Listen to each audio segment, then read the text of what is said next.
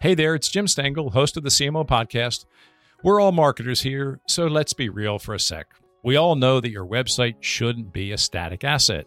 It should be a dynamic part of your strategy to build your brand and drive conversions. That's marketing 101. But 54% of marketing leaders say web updates take too long. That's over half of you listening right now. And that's where Webflow comes in. Their visual first platform allows you to build, launch, and optimize web pages fast. That means you can set ambitious marketing goals and your site can rise to that challenge. Learn why teams like Dropbox, IDEO, and Orangetheory all trust Webflow to achieve their most ambitious goals today at webflow.com. So, what's the first brand that had an impact on you? I'll tell you, in the and not in a good way. It was Disney. All these people are big Disney fans. Um, I hated Disney as a kid, um, and I've told this story before. Disney movies are always sad. A parent dies, a kid gets lost, and so my little empathetic heart couldn't take it. So my father tells these horrible stories of taking me to the small local theater and the theater manager having to come in and ask for us to leave because my crying was so loud I was disrupting the other patients. I felt sort of like this fraud because everybody growing up loved the mouse and all things Disney and all I thought was sad movies. Hi, I'm Jim Stengel, and I help major brands find their purpose and activate it, and the profits follow. For seven years, I was the global marketing officer for Procter & Gamble, where I oversaw the marketing of hundreds of brands. You may not know it, but the CMOs, the chief marketing officers of all of your favorite brands, are trying to connect you with your favorite products and services through purpose. And on this show, I delve into how they do it. My guest today in the CMO podcast is Emily Callahan, the Chief Marketing and Experience Officer for ALSAC, the fundraising and awareness organization for St. Jude Children's Research Hospital in Memphis, Tennessee. Most of you know about St. Jude. Their awareness is nearly 100% in the US, and it is arguably the strongest healthcare brand, and by some measures, the strongest brand in the United States. St. Jude was the brainchild of comedian Danny Thomas, who in 1957 founded the organization ALSAC, which stands for American Lebanese Syrian Associated Charities. ALSAC provides the funds to operate St. Jude so that no family ever receives a bill from them. Today, it costs more than a billion dollars a year to run St. Jude, to treat nearly 9,000 children, and to invest in pioneering research in pediatric cancers and other life threatening illnesses. My guest Emily has been CMO at St. Jude for 10 years, and before that, she worked at Susan G. Komen for The Cure. Emily's a morning person, and she's a proud native Oklahoman. This is my conversation with Emily Callahan. Emily, I met you about three years ago after you delivered a keynote speech in Orlando at the ANA Masters of Marketing Conference in front of thousands of people. And I pushed my way through the crowd to find you to tell you it was the highlight of the conference. And it was very, very meaningful. And I told you someday I wanted to get to know you better. So here we are. You're a guest on the CMO podcast and I and we are going to get to know you better. So, welcome. I am beyond honored. Um, maybe we've been having a mutual admiration society. So, obviously, I know you through the ANA, follow your work.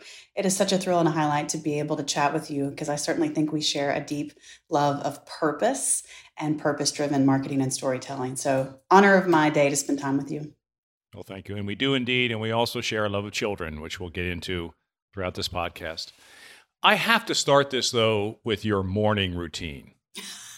So I would like you to share with our guests, our listeners, this routine and and just tell us what happens. What's your morning like? Oh, um, I guess I have a reputation for this. So I'm an early riser. I usually get up pretty early, about five. And in total truth, the first thing I do before my eyes open is I say a little prayer or reflection of gratitude given the work that I do and the place that I work, I don't take a day for granted, nor do I take my health for granted. And then I've learned along the way um, that I need to take care of myself first before I can help and serve others. I vividly remember being on a flight right after my daughter was born and the flight attendant giving the whole spiel about put your oxygen mask on first before you can help others. And as a new mother, I thought that was the stupid, stupidest piece of advice I had ever heard. Like I couldn't fathom until my brain kicked in and overrode my heart and realized it makes total sense. You have to take care of others before you can take care of yourself. So I get up, I read um, some sort of professional personal development, um, a little bit of prayer and meditation. I look through the morning news. I have sort of a voracious read of what's going on in the world. And then I work out and move my body. So it's sort of my recipe for success to prepare me for whatever is thrown at me for the rest of the day. So, what is your meditation routine? Is it uh, do you focus on something, or do you repeat something, or do you visualize something? That's a great question. It depends. Um, I have a couple devotional books that I really like, um, and it's uncanny how many times I open those up, and a lot of them are a date calendar based one. And whatever those words are, are exactly what I needed to hear that day. They're usually a reminder to something that I might have been worried about, a reminder that there's something bigger than control, or that I got to trust, or you need to breathe. Um, so they, they vary. Um, there's a number of different things I sort of subscribe to too that I read throughout the day, different thoughts. One comes from an employee of ours, a colleague of mine. A couple come from outside, but I try to really seek out fresh voices that are positive and affirming, but also are really focused on what matters in, in life. We're going to get to your job in a moment, but I, but I have to get you to talk about your funeral principle. Oh. I want you to talk about it and the origin of it. Yeah, I, I should probably give some context to why I live my life by the funeral principle. Um, so, growing up, my father started his career out of college as a funeral home director. And my mother, um, for many years, was an ER nurse. So, um, pain and suffering and death were things that I was acquainted with at a pretty young age. Um, and my parents often taught me that the two most important times you can be there for people is when they come into the world and when they leave it. So, um, or maybe I'm a little weird Wednesday Addams, I don't know. Um, so my funeral principle came about when I, um, I call it my um, quarter life crisis early on in my career was working at Edelman at the time, which is nothing to say against Edelman. It was a fantastic opportunity, and they gave me so many amazing opportunities to grow and learn. Um, but it was a day at work, and I was young, and it was chaotic. And my husband, we've been married for a long time, got married young, called me, and I don't remember what he said, but I do remember at the end of that call, he said, "I don't think I want to call and talk to you anymore at work." and I'm sure I had some choice words to say about that. but he said, I just, I don't, I don't like who you've become. And it kind of gave me a stock and a pause to look around and think, well, I don't like necessarily how I've become either. Um, and and it wasn't exactly in that moment, sort of an evolution over time, as I looked around and realized how I was uh, spending my life priorities, what I was focused on, what I was worried about, what was stressing me out, and I realized it wasn't how I wanted to live.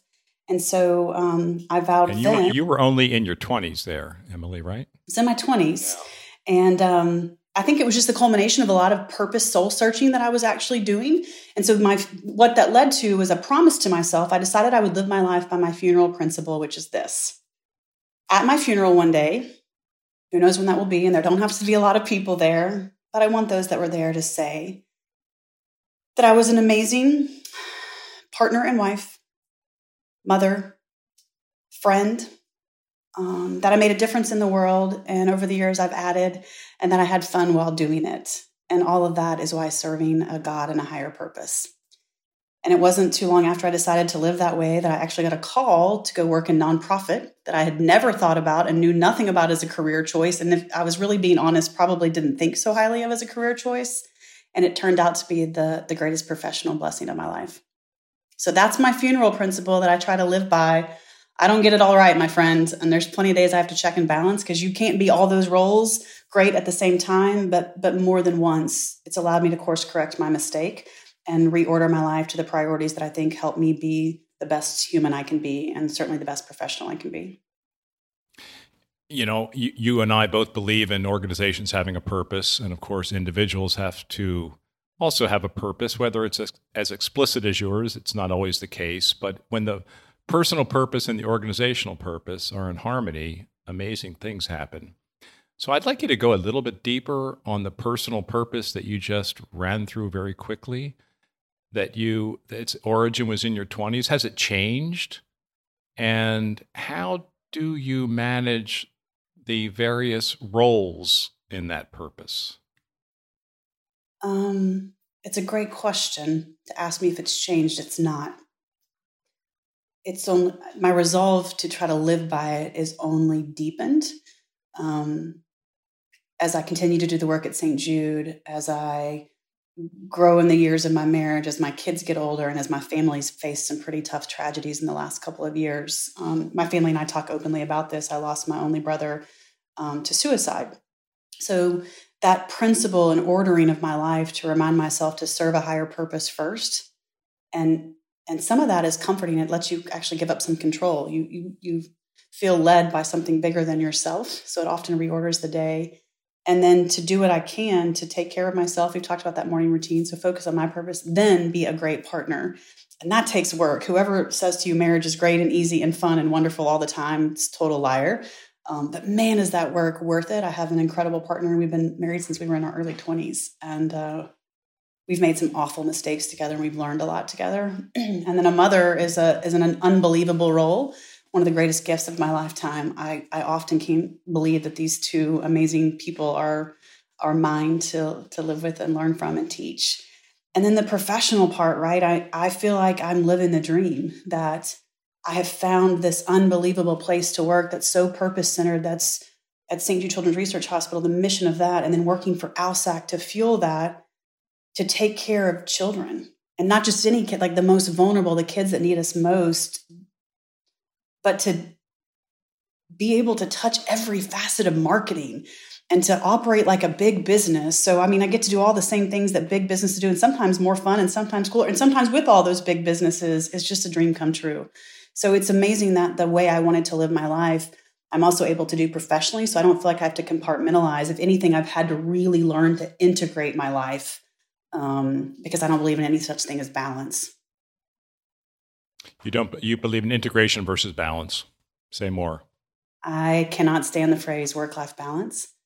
Um, I think balance, by definition, implies equal and it's impossible for all those things to be equal. And I think what led to that early midlife crisis was a belief that those things could be equal. And I learned really quickly and painfully the consequences of when you try to have balance and the expectation of balance, somebody always feels like they're losing out. Either I felt guilty that I wasn't doing enough at work or I wasn't getting ahead. Clearly, in that case, my husband, we, we didn't have children for a long time, um, felt like he wasn't a priority. I don't know that I was making myself a priority. So, this idea of work life integration, particularly with jobs like this, who knows, right? I mean, I'm on call 24 7, 365. And so, if I was angry every time the phone interrupted a personal time, um, I would live a pretty miserable life. And, and really, for me, Jim, the coolest thing is that I don't just work for this mission, my family is a part of this mission. My children are growing up being extremely empathetic and wise human beings because they love the ALSAC St. Jude mission as much as I do. They know patience, they are wise beyond their years. It's working here has shaped who they are too, and who my family is, and how my parents think and believe and serve. They're incredible examples of service, and we can talk about them later because they're pretty remarkable. We've all been there. You spend millions of dollars each year driving traffic to your company's website, and then the results come in and they're just not what you hoped. On top of that, 81% of marketing leaders say website ownership is a challenge. So, what do you do? Well, you switch to Webflow. Let me tell you why. Webflow's visual first platform empowers your team to own your company's most valuable dynamic marketing asset, your website. From launching a new site to optimizing for SEO and conversions, Webflow gives you the tools you need to drive business growth fast. Unlock your website's full potential when you build, manage, and host with Webflow. Get started today at webflow.com. I want to shift now to to talk about St. Jude and ALSAC a bit. And I've done about 120 interviews for this podcast series. So you're about the 120th per- person I've talked to. And I've talked to the most amazing brands and leaders in the world. All right, just go through them. JP Morgan Chase, P&G, Target, Salesforce, Adobe. And your institution or your brand, if you will, is arguably the strongest. And, and here's some data. You know this better than me. Top loved brand seven years in a row top brand for quality and trust in a 2000 brand survey, top place to work in multiple surveys, massive results in fundraising, nearly 100% awareness, this amazing goal that no child will ever die from cancer. And as you're working toward that goal and doing this research, you're taking care of these precious children and their families and your team. So, Emily, tell us, tell our listeners what they can learn. You've been CMO 10 years. What can they, we learn from building what is seen by so many people as the strongest institution that they have come across? I'm almost teary when you recap that, and that's not. Um, it's all data. I mean, this isn't my opinion. It is data, and um, I think the part that that I would say is I, I didn't build that. We, as a collection of millions of people around the world, built that. And that's my favorite aspect of doing this job. So, ALSAC is the fundraising and awareness organization for St. Jude Children's Research Hospital. I figure I better explain that because we really we exist for no other reason than to raise the funds and create the awareness for St. Jude.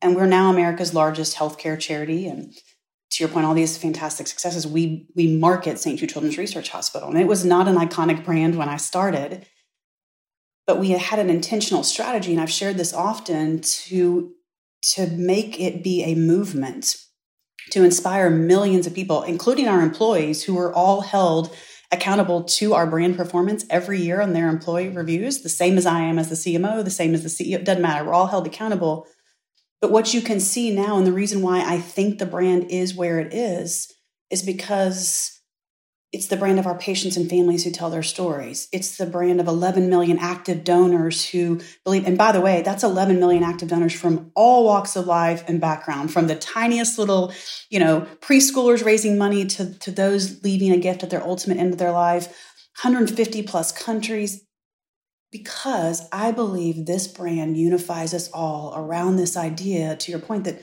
Danny Thomas, our founder, said no child should die in the dawn of life. Maybe more modern day way to say it is that every child should have a chance to grow up and thrive. That's something that I think unifies us all. And that's the power I believe behind the brand. And then, P.S., all those great people you've mentioned, so many of them are advisors, friends, partners, that's the coolest thing about working for this brand is they all help and support us. So it's like I get a master class in marketing all the time. And when I don't know what to do, I can pick up the phone and call any one of them and they'll give me great advice. So you talk about everyone being accountable for this brand, this institution. What does that look like for your people? How, how, how are they held accountable? I hate to use those words, they sound very harsh, but you know, how are they responsible and rewarded for moving the brand forward? The really cool thing about accountability is you, and we often think about a word accountability, right, as the negative consequences. But in this case, I think about it as an awesome opportunity and responsibility.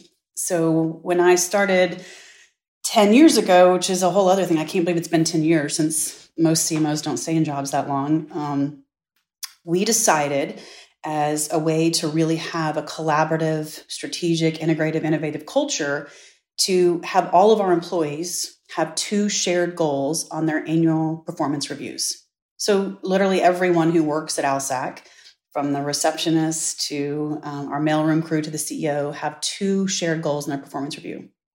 Everyone is responsible for how efficiently and effectively we raise the funds necessary to support St. Jude. And the overwhelming majority, more than 80% of the funds to operate St. Jude, have to be raised from the public. And then everyone is accountable for the strength of our brand and how we protect it. So we do a we do an annual brand survey. There's a ton of data that goes into that. We measure ourselves against our sibling charities, which is what we call them. They're not competitors. because their missions matter, but there's data that backs it up. So we get a score and then our employees are held accountable to how they enhance that. And they also know that every single one of them has the power to harm that if they don't act as brand stewards. So it's really been amazing to see our team members all across the country embrace this and really become ambassadors and stewards of the brand. They think like CMOs, which is a ton of fun to see. You've been chief marketing and experience officer, so you have a slightly different title than most people and you, you've been in that position 10 years, which we've said. Could you illustrate for us or articulate or elucidate the principles through which you manage this brand, your marketing principles, if you will? If you were to write the book about the story of St. Jude, what would be the chapter titles? First would be mission comes first. We talk about this a lot at our organization. First, we serve the mission. Um, the shorthand, the tagline for our mission is finding cures, saving children. But we put that first and foremost. And it comes out daily in phrases like, well, it's for the kids, or what would be best. So the first is mission first. The second um, is a reminder that all we have is our reputation. We don't sell a product. We're one physical hospital in Memphis, Tennessee that takes care of kids all across the world. And those families come to us knowing that no family is ever going to receive a bill from St. Jude. We pay for their treatment and their travel and their housing and their food. And, and the reason is the most important because we believe all a family should worry about is helping their child live. So that that second part of reputation and stewardship and trust. The third is is trust you know, people have a choice when they give to charity. You don't have to give to charity, you choose to give to charity. And so we don't literally operate without the support of the public. As I mentioned, nearly 80% of the money to operate St. Jude and our operating budget's over a billion dollars has to be raised every year. So I mentioned we have 11 million active donors. Our average donation's in the $40 range. That's a lot of people coming together to sacrifice. So we take trust really seriously and then the last is we were built by visionaries and innovators and creatives. Like, if you know anything about our founding story, we decided to build a children's cancer research institution in the segregated South when children's cancer was a death sentence. Our first medical director was told he was committing career suicide to come to this startup hospital founded by an entertainer with a 10th grade education. Because at the time when he did rounds and they went to the rooms of the children with cancer, he was told, don't go in there. Just let those children die in peace. Children want to die in peace. Children want to live. So we take that same spirit of innovation and vision and creativity. When people say it's impossible, we say, uh uh-uh, uh, nope. Let's do the impossible. Let's make it possible. So it's also a place where we innovate and grow and think constantly about what we can do to advance the mission raise more funds make more discoveries help more families. So this is not a place where you come to to relax and do nonprofit work as people often think. We've got to be best in class in business and creativity and innovation and marketing. This origin story is so amazing. C- can you speak a little bit more about how you, 63 years later, how you keep that spirit always at the forefront. What sorts of things do you do to keep that, what you just spoke about, thriving and alive every day? Gosh. One of the most powerful things to me about coming to our campus in Memphis is coming to our pavilion it's our own sort of little museum in history, but that's not really so much about what it is. You could P&G, right? You have a great sort of cool history museum you can go in and learn. What's striking about the campus is that Danny Thomas, the founder, and his wife Rosemarie are buried there. So here's Danny Thomas, who started St. Jude, and I'm, ha- and I'm happy to tell you the story if you don't know the story about Danny Thomas. Just the quick version was he was um, not an entertainer at the time. He was a struggling actor trying to find his way in life. And he grew up poor and he was broke. And his wife had just given birth to what we all know now as Marlo Thomas, the unbelievable, amazing Marlo Thomas. And he didn't have enough money to pay the hospital bill. So he went into a church and he prays to St. Jude Thaddeus, the patron saint of hopeless causes, and says, Man, help me find my way in life and I'll build you a shrine. no judgment to how many of us have prayed some sort of desperation prayer in our lives. And so the story goes he throws his last seven bucks in the offering plate. And the next day, gets a job as a singing toothbrush on the radio, making $70, more money than he's ever made. Because really, what he was saying in that prayer was, hey, should I pursue my passion? Should I go after my purpose? Or so should I get a, a job just to make money? And he saw that answer as divine, yes, follow your purpose. And it was because he went on to have this great success as an entertainer that he maybe had the courage and the passion to say, okay, I want to I want to make good on that promise. I want to fulfill my purpose. And it was his spiritual mentor, a guy by the name of Cardinal Stritch, who had served in Memphis in a, in a segregated poor city at the time, who said, There's great medical institutions on coast. Let's put this thing in Memphis. And what I love most about Danny Thomas, and this spirit is still there, hopefully you heard it in my answer of seeking help from others, was Danny knew what he didn't know. So he got together thinkers and dreamers and business folks and pulled all the best minds together to create this amazing place. And then he put it in the segregated South. Built by a black architect, Paul Williams.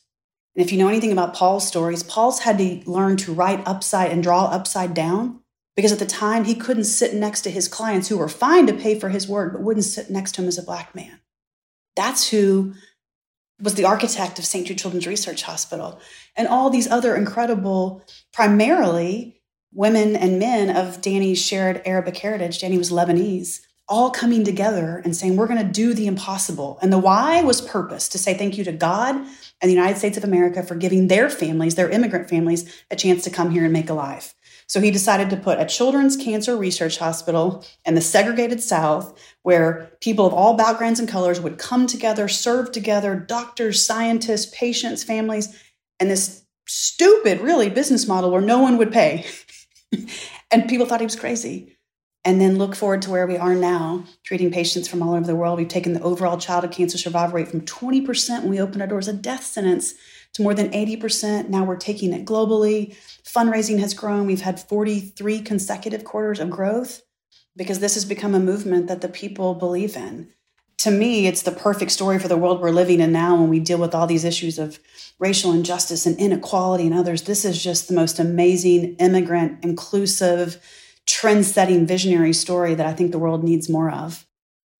Wow. Um, how many people work there now? On the ALSAC side, we're about 1,400 people who focus on the fundraising and the marketing and the operations. And then there's about 5,000 that work at St. Jude in the research and the treatment side, and then the operations. Well, Danny would be very proud. We th- we often ask ourselves, and it's fun. You know, we still get the, the families incredibly involved, his children and his grandchildren. So it's really cool to see them marvel. Or, you know, I work for a CEO that grew up with Danny that knows him to think well, what would he think about now? Would he be proud of us? And so often I know I and others stand in front of that spot where he's buried. And to me, to finish that story out, the most telling thing is that here was a humanitarian and he won all these accolades and awards and this entertainer, and he wanted one thing on his tombstone. It simply says founder, because this is how he fulfilled his life's purpose is ALSAC and St. Jude Children's Research Hospital purpose is so endemic to who you are and has always have been, and your personal purpose is in harmony with your organization's purpose. What could the for profits who are listening to us right now learn from you, your team, your institution about purpose? And you've been on the for profit side long ago, you've been on the nonprofit for most of your career. But we talk about purpose a lot in this podcast. Some people struggle with it, some get it. Those who get it and bring it to life see amazing results. What, what's your advice to them? I'm sure you're asked, but I'd love you to share that with our listeners. I love this question, um, and I'm really passionate about the answer, so I'll try not to be too excited in it. The the one thing, and, and I spend a lot of time with my my CEO, who's my boss and mentor, Rick Shadyac. We talk a lot about this. He's written about it. I'd love for you all to meet purpose is not something just about feeling good or doing nice in the world. And so it's phenomenal to see this movement, watch the business roundtable go after it. And I will say it adds meaning to work. And all of us spend an extraordinary time in, in our lives working. But the thing I want the for profit world to know about, and this lines up with most of those values, is exactly what you said the results. It is proven over and over again with data, and we've got the case studies to prove it. And I'm happy to tell you these stories that I believe having a purpose driven organization and purpose driven work does three powerful things it drives sales or revenue, whichever way you want to calculate that. And we can show that again and again, and we can talk about the why. It drives recruitment, particularly of for a long time it was next generation, right? We talked about younger audiences wanting purpose, but all this multi-part crisis of the past year have shown us that all ages and generations want purpose. So it drives recruitment of employees and it drives retention people don't just want to work for a paycheck. They it's kind of like I think about myself as that 20 year old kid evaluating like if I'm going to do all this stuff or I'm going to work twice as hard or I'm going to have a job in accounting or I'm going to have a job in marketing, I want it to matter. So I think we often overlook and people take for granted and don't realize the, the revenue, recruitment, and retention that comes from having purpose infused and at the forefront of your work. Not to mention, it's what audiences are demanding these days. So if you're behind on that, better get on board because your consumers of today and tomorrow are going to expect it and demand it. Yeah, I think it's going to be the only way to do business. It, it's those who do it better and more authentically, and with every employee involved, are the ones that will win. And you're a great example of that. Authenticity is the key. I'm so glad you used that word. There's nothing worse than it being fake. You're such a leading institution in so many ways. How do you how do you benchmark? Who do you look to for inspiration? How do you stretch your thinking? I think it's a common problem for market leaders, right? And you are a market leader. So, how do you ensure that you're always stretching, learning, uh, keeping your eyes wide open, your ears wide open? Who do you talk to? Who do you listen to? Who do you read about? Tell us a bit about that. I love this question. And I'm glad you asked me earlier about kind of how we think. Um, when the stakes are as high as the stakes are with our mission, you can't afford to rest on your laurels. You have to push and drive. And in fact, I spent this morning working with our chief strategy officer on the first draft of our next three year strategic plan.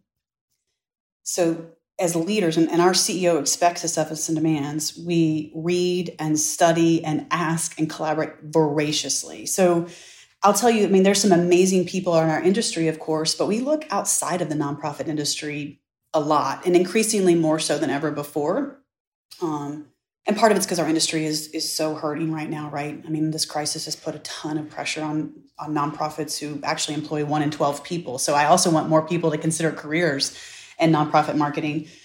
But we're so fortunate. We have all these amazing corporate partners. So we've been able to and, and the neat thing is when you have a brand and a cause like mine, is they they open the doors, they welcome you in.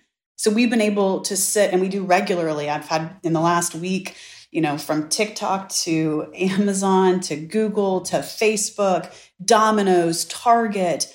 These are these are not just people we read about. They've invited us to sit down and learn. They invest in coming to our campus and sitting down and and helping us tackle business problems. We can call them. We can they sit on advisory councils for us. And and and I remember actually asking, I'm, I'm i know you know Russell Weiner, who was the longtime CMO for Domino's and now their their president. He's such an amazing guy. He's part of our professional advisory board. So I was like, Russell, why do you do this? Like, I'm so grateful. And he's, I hope he's not going to kill me for this quote, but he said it publicly. He said, Look, I spent my career selling cigarettes. I think he was Philip Morris, soda, Pepsi, and now pizza at Domino's. So basically, helping St. Jude's like my ticket into heaven. I love it. And he says it jokingly, but that's an yeah. unbelievable example of a company with purpose, right? I mean, global yeah. sales, they're booming. They just made a third commitment to us, a $100 million commitment to actually create the Domino's Village, the new patient housing facility on our campus.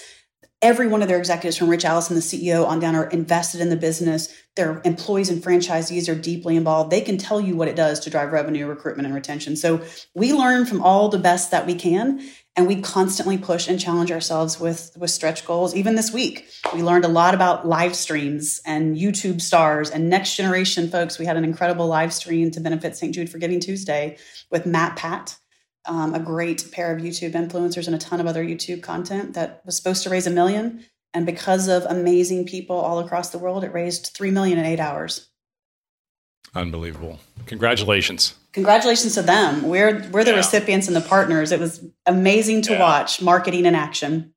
What would you say is the key to success for today's CMO?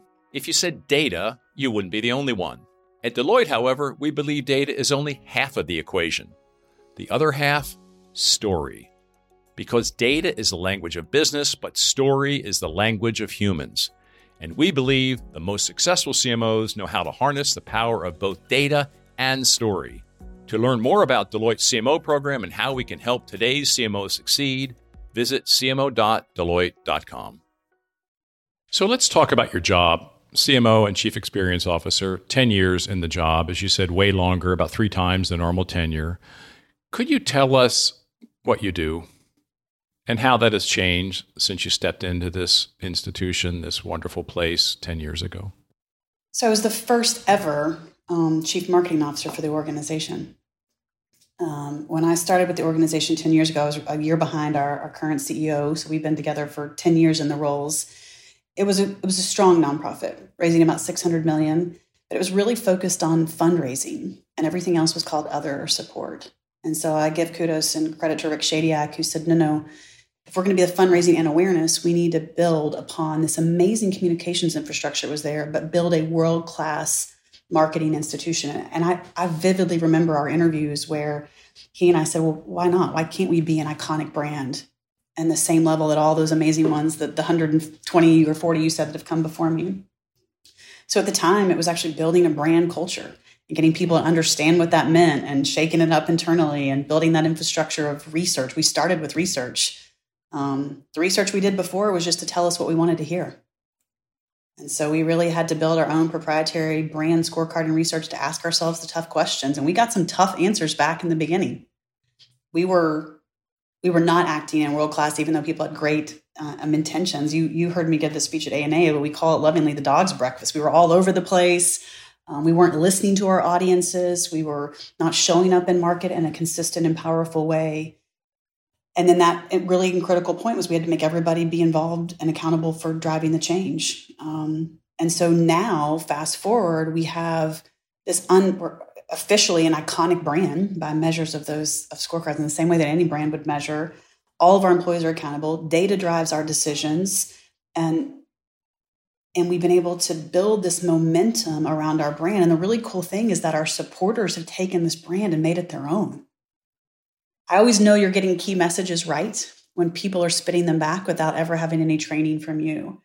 And so now my job has really shifted, and I spend most of my time thinking about how we grow. So most of my time is spent not so much in building and execution, but in strategy. Um, how do we really help the next generation of supporters fall in love with this mission? How does our mission continue to extend globally? You know, when you're on YouTube and Twitch and Strava and others, you're automatically global in nature. So, how do we grow that? How do we raise more money? How do we deepen partnerships? How do we really make sure that this organization continues to grow and thrive? And I spent a lot of time thinking about um, succession and how to set up the next generations to come and do this job and quite frankly do it better than I probably ever did or will. What what are the most important marketing capabilities that you're building right now? They, they're certainly different from what they were 10 years ago. But if you had to say what are the core capabilities that will help us do all these things you just talked about, get bigger, get better, get more important to more people, keep the iconic brand evolving. So, so what what would be those really, really, really must-have capabilities? The the first I'll say, and we've been intentional in this language, is being audience led. Others call it customer obsessed, supporter obsessed, whatever word you want to use, um, or customer responsive. We want to be audience led. So, data, and everybody talks about this, but not just overwhelming data we don't know, data and insights about those audiences so we understand what motivates them to support us. Because again, supporting us is a choice, it's not a have to do, right? Um, what motivates them, understanding their why, and then meeting them where they are and making it really easy, fun, engaging, and meaningful to choose to support us in whichever way they do. So when we think about the capabilities, it's having this, it's really building those those audience insights. It's a ton of data and technology that we can really use to listen and understand. It's a ton of market and research. So so data and tech really drive that. And then the next, I think, is really meeting them where they are and stretching ourselves to be on new fundraising platforms. I mean, we, we laugh about this, but I mean, two years ago, nobody was fundraising on Facebook. And now we've raised over $100 million from people just choosing to do birthday fundraisers, right? Strava wasn't a thing. And now you can do fitness whenever and wherever to benefit us. Twitch and gaming or YouTube. So, so meeting people where they are in those next generation platforms and, and finding a way to connect meaningful, meaningful for them because many of those need a purpose aspect to them as well, in my opinion, um, is really critical for us. And then I also think just sort of authentically engaging that next generation of, of influencers, celebrities, supporters. Um, that's been critical because those are all people who can add credibility to the why behind our mission, our focus varies to us. And then the other really fun one was as much as I hate it, right? The media world has been so disrupted. Um, a couple years ago, we started our own media publishing platform. And so as we move into our own podcasts and web content and magazine and others, content at scale has become critical for us. Um, so that's another really big area that will continue to grow and accelerate. Um, again, when all you have is reputation, you become a really good storyteller. And, and my friend, the stories that come out of St. Jude, you couldn't make them up if you tried. You're on the board of the ANA with other top CMOs from around the world. How is your job the same or different from theirs? I love this question. Um, because it's humbling. I think there's two of us on the ANA board that come from the the nonprofit space, and so um, I'd be lying. And I've told Bob this before and others. I, there's a little imposter syndrome to start because Bob's the CEO. Yeah, yeah. Bob's CEO ANA, yeah. right? Because we're.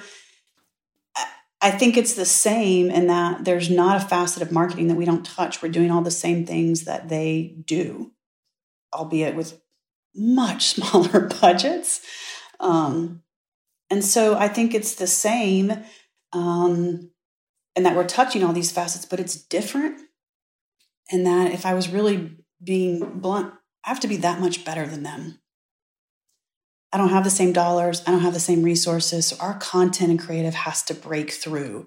We have to be creative and innovative to get people's attention. We have to inspire people to part with their hard earned dollars and choose to give when there's no have to.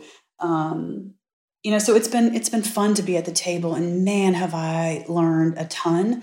Um, I'm thankful that one Bob gave the opportunity, but I'm thankful for people like Rick Gomez at Target. Rick has been a fantastic champion for me, and has called, in this case suggested I think my name. Same with the Marketing 50, like put me in rooms, um, and that's also because Target's been a partner for a long time, and I think part, I think Target the Target House here, one of our housing facilities, they know the power of purpose. And so I think inviting, you know, purpose-led leaders and naturally inherent purpose-driven, purpose-driven nonprofits to the to the table is hopefully, I hope, I hope I've been able to add some value in return and being at those tables. I've certainly learned a ton. It's to that point of how do we challenge ourselves and push. I overflow with data when I get back home and bring it straight in and let that for, inform our strategies for growth. I want to talk a bit a bit more about leadership. We've already gone there several times in this podcast, but I want to ask you over these 10 years, how are you, Emily, a different leader? I would hope my people would say, and certainly this last year has taught me um, that I've learned to lead even more with vulnerability, which I believe is a really important quality in in leaders. Um, so I hope I've become a lot more vulnerable sort of personally and sharing, but also vulnerable and admitting what I don't know and, and really reflecting to my people a hunger and a thirst for knowledge and growth and innovation.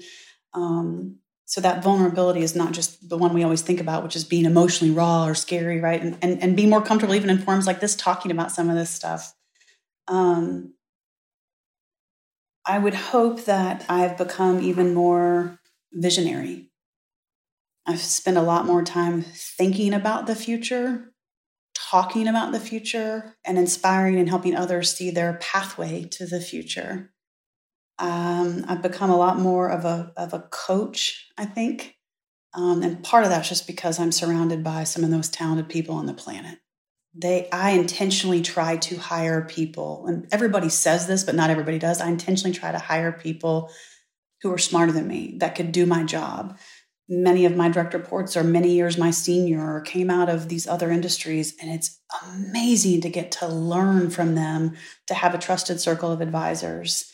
Um, and I feel uh, this will sound crazy, and maybe this comes with confidence, maybe this comes from knowing a job. I feel a lot more creative and innovative than I ever have before. Um, um, it, it feels like I'm firing on all cylinders. My teams, we, we have this momentum going right now of all this great stuff that, you know, when you're building stuff, it's so hard and you finally start to have it all click into place and you can feel it going and you know there's something magical in it and now your job becomes how to build upon that how to create that for the future and so one of the things i'm afraid some of my colleagues miss by moving around too quickly is this magic that happens when you start to hit your stride and you can start to see a future even beyond you or in the job um, which is pretty powerful so you're saying you're more creative and innovative right now and you've been 10 years in the job. Do you, let's go a little bit deeper into that. Is it about the confidence, the knowledge, the uh, trust in your team, your boss? I mean, what is it? Because others would, confidence in CMOs is a big issue. There's some massive Deloitte research on that. There, there, there's there's a lack of confidence among many of your peers. So, what is it about about how you're feeling right now about your creativity your innovation and your confidence. I'd like you to delve into that a bit more. One of the things I can't take for granted, and not everyone has it, is the support infrastructure that I have. I I work for, and I've worked for some great people, so I hesitate because they'll listen and hear this. But right now, I, I work for the best boss I've ever had in my career. You know, he took a chance on me. He hired me at a pretty young age. He hired me at 32 to be the organization's first ever CMO. Now, I'll say some of that was I've been working since I was 16. And there's a whole other story behind that. Um, but he's believed in me from day one. And not just believed in me, he's invested in me. He's allowed me to sit right alongside him and learn and grow. You know, he gives me regular feedback in a constructive way. You know, when somebody cares enough to give you feedback, that's a gift and when it's given with the belief to make you better, hey, you can do, let me tell you the truth, even when it's hard, right? He's, he's given me some hard feedback and very necessary. So I don't take for granted that some of it's I come from an extremely um, supportive network. I have great board members who believe in me and give me feedback. Part of it's the team I get to work with. They're smart they're creative they're innovative they they keep me on my toes and my a game i mean i feel like i have to wake up and bring it every day we have a philosophy at alsac that you show up every day to earn your job it's not a right or given to you and then yeah some of it is just when you're in the mix and you know but it's also there's this magic power for me that unlocked know, we were striving for so long to try to be an iconic brand and now we are one, well, that just meant the stakes got raised even higher. So now we have to grow as an iconic brand. We got to act like a challenger brand in this leadership position. We've got to act more like big business and for profit. So there's fun in that. It felt like my job at that 10 year mark got to be reinvented almost into a new job all over again. And yeah, some of it comes with I don't know what I don't know, and I don't know a lot. But man, I'm going to have some fun figuring out and discovering it. I'm sure I'll make some mistakes along the way, but I'm going to learn a ton. And we're going to do great things because we're guided always by that same mission that gets us out of bed every day, which is to go take care of more children around the world. And we got a lot of work to do. So even on the days when I don't feel like it, I realize I don't really have anything to complain about, I have anything to worry about. And this mission de- demands my best. I want to move to the lightning round because I want to ask some really interesting random questions of you, but this is such a good discussion, Emily. Um, I thank you for it. But let's go, let's let's go into the lightning round. You, you were you're an Oklahoman. You were born and raised in Oklahoma. So tell me what influence that had on you. Oh, well, the funny part is everyone says I talk like I swallowed a tornado. So maybe there was that from Oklahoma. I don't think so. I've practiced being a lot slower, my friend. I almost gave you that answer as change. Um, coming from Oklahoma, there's an authenticity and a realness and an everydayness and a bit of a struggle um, and a, a, a, pioneering spirit that comes out of that. I'm really proud to to be from there and how it's shaped me to come from small town America to have incredible servant heart parents um, and to to have real close connected extended family. I feel like my the, the neighbors around the street were just as much my mother and raising me as everybody else was too. So um, I, I'm glad that I came from the heart of the country. My wife and daughter took uh, Route 66 drive across the country, and my daughter's favorite state was Oklahoma. Why? The stories, the people, the, what they talked about when they stopped. She just thought they were real, natural, honest, a little quirky, I feel very seen right now. I would yeah. I would happily be described by all those words, um, and I feel the same. So, what are you reading these days, or listening to, or watching for inspiration, or education, or whatever? Oh gosh, um, I'm trying to think. These are always the profound ones, and I think about the book that's sitting on my desk. I'll try to say it this way: I make a point, and I can give suggestions, but every day I read a, a, mix and cultivation of news sources, traditional news, social media, you know, your daily skim sort of feeds. Um, every week I try to listen to some sort of a podcast. Some are yours um, and things that are professional in nature, and some are just storytelling. Because if our job is to be storytellers, we've got to hone um, our crafts. There's been some pretty phenomenal ones. A lot of my focus lately has been in the DE and I space listening and learning and understanding those voices. It's been a focus of my husband and I when we've been on journeys together. It's also just passion point when you come from Memphis, Tennessee, such this remarkable city. Um, I actually like watching some of the YouTube stuff with my kids because it tells me next generation. So Mark Rober was on the live stream this week, and my eight-year-old son thinks it's all because of him because he introduced me to Mark, and that's only because Mark actually did a world record event with Fletcher, one of our St. Jude patients. And then people can say what they say about social media, but I try to make a point every day to spend a little bit of time on social media um, just because I want to know what people are thinking and talking about. And I try really hard to have pretty diverse feeds because I want to know what all spectrums of people think about. And then, man, I love some good escapism content. So I've enjoyed the heck out of um, Yellowstone was one that like whew, yeah. couldn't get enough of. Yeah, super. So, who is the greatest inspiration in your life? I have such a hard time answering this question. I gave you three already who really shape a lot. Actually, I gave you four because I gave you my immediate family, I gave you my boss. Um, but I'll answer it this way because we're talking in the professional perspective. The the opportunity to be around the patients and families of St. Jude has been utterly life changing. Um, I've cried more tears in 10 years than I ever thought was possible. And if I never attended another child's funeral again, I would be okay. But those little ones in particular have taught me a whole lot about humanity. They are wise beyond their years. They are brave. They are insightful. And, and if you if you know this phrase, it'll make sense. But I often feel like working in this job is a glimpse beyond the veil. It's to something that's otherworldly. So I've learned probably the most from what the little ones and their stories have had to teach, and I could tell you many of them by name. Who would you like to hear on the CMO podcast, Emily? You have a high high bar, but who would be really helpful and inspiring for you? I'll tell you something I think is interesting we're not talking enough about, and this is part of my passion projects. There's a guy named David French here in Memphis who is the um, president and chief marketing officer for the Memphis brand. So we talk a lot about brands for companies, brands for organizations. I don't know how much city and place branding we talk about, but that's actually an effort that my CEO, along with Mike Glenn, who was the longtime head of marketing at FedEx, started. So it's it is a 501c3, but it is focused mm-hmm. on growing the brand Memphis to be an iconic brand.